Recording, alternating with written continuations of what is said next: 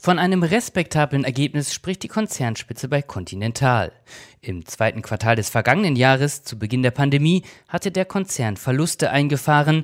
Am Ende dieses Quartals steht ein Nettogewinn von 545 Millionen Euro, eine Steigerung des Gewinns um fast 50 Prozent. Finanzvorstand Wolfgang Schäfer sagte in einem Videostatement des Konzerns, Insbesondere unsere Reifensparte hat dazu stark beigetragen. Dort lief das Geschäft mit Ersatzreifen für Pkw und Lkw sehr gut. Unser Geschäft mit Elektronik für Autos entwickelte sich dagegen nicht so erfreulich. Grund dafür ist der anhaltende weltweite Mangel an Halbleitern. Ein Mangel, der die Automobilindustrie noch das gesamte Jahr belasten werde. Ebenso steigende Rohstoffpreise, sagt Kontinentalchef Nikolai Setzer. Während die Erwartung an den Umsatz bei Continental gleich bleibt, senkt der Konzern seine Renditeerwartung für 2021 leicht. Die Auftragslage aber sei unverändert gut, so Finanzvorstand Wolfgang Schäfer. Für ein Display, das sich über die gesamte Cockpitbreite erstreckt, haben wir erst kürzlich einen Auftrag im Wert von über einer Milliarde Euro bekommen.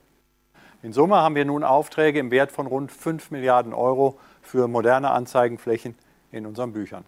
Das zeigt, die Nachfrage nach unseren digitalisierten Technologien steigt. Für die es wiederum entscheidend auf die Liefersituation bei Halbleitern ankommen dürfte. In dieser Woche hat der Continental angekündigt, bei der Reifenherstellung zukünftig recyceltes PET einzusetzen, ab dem kommenden Jahr 2022. Bis spätestens zum Jahr 2050 will der Konzern nach eigenen Angaben nur noch recyceltes Material für die Reifenproduktion einsetzen. Im vergangenen September hatte die Ankündigung des Continental-Konzerns, das Reifenwerk in Aachen Ende dieses Jahres schließen zu wollen, für Empörung gesorgt.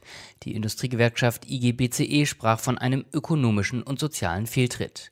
Schließlich verschob Continental die Schließung um ein Jahr auf Ende 2022. Für die MitarbeiterInnen in Aachen wurde ein Sozialplan vereinbart.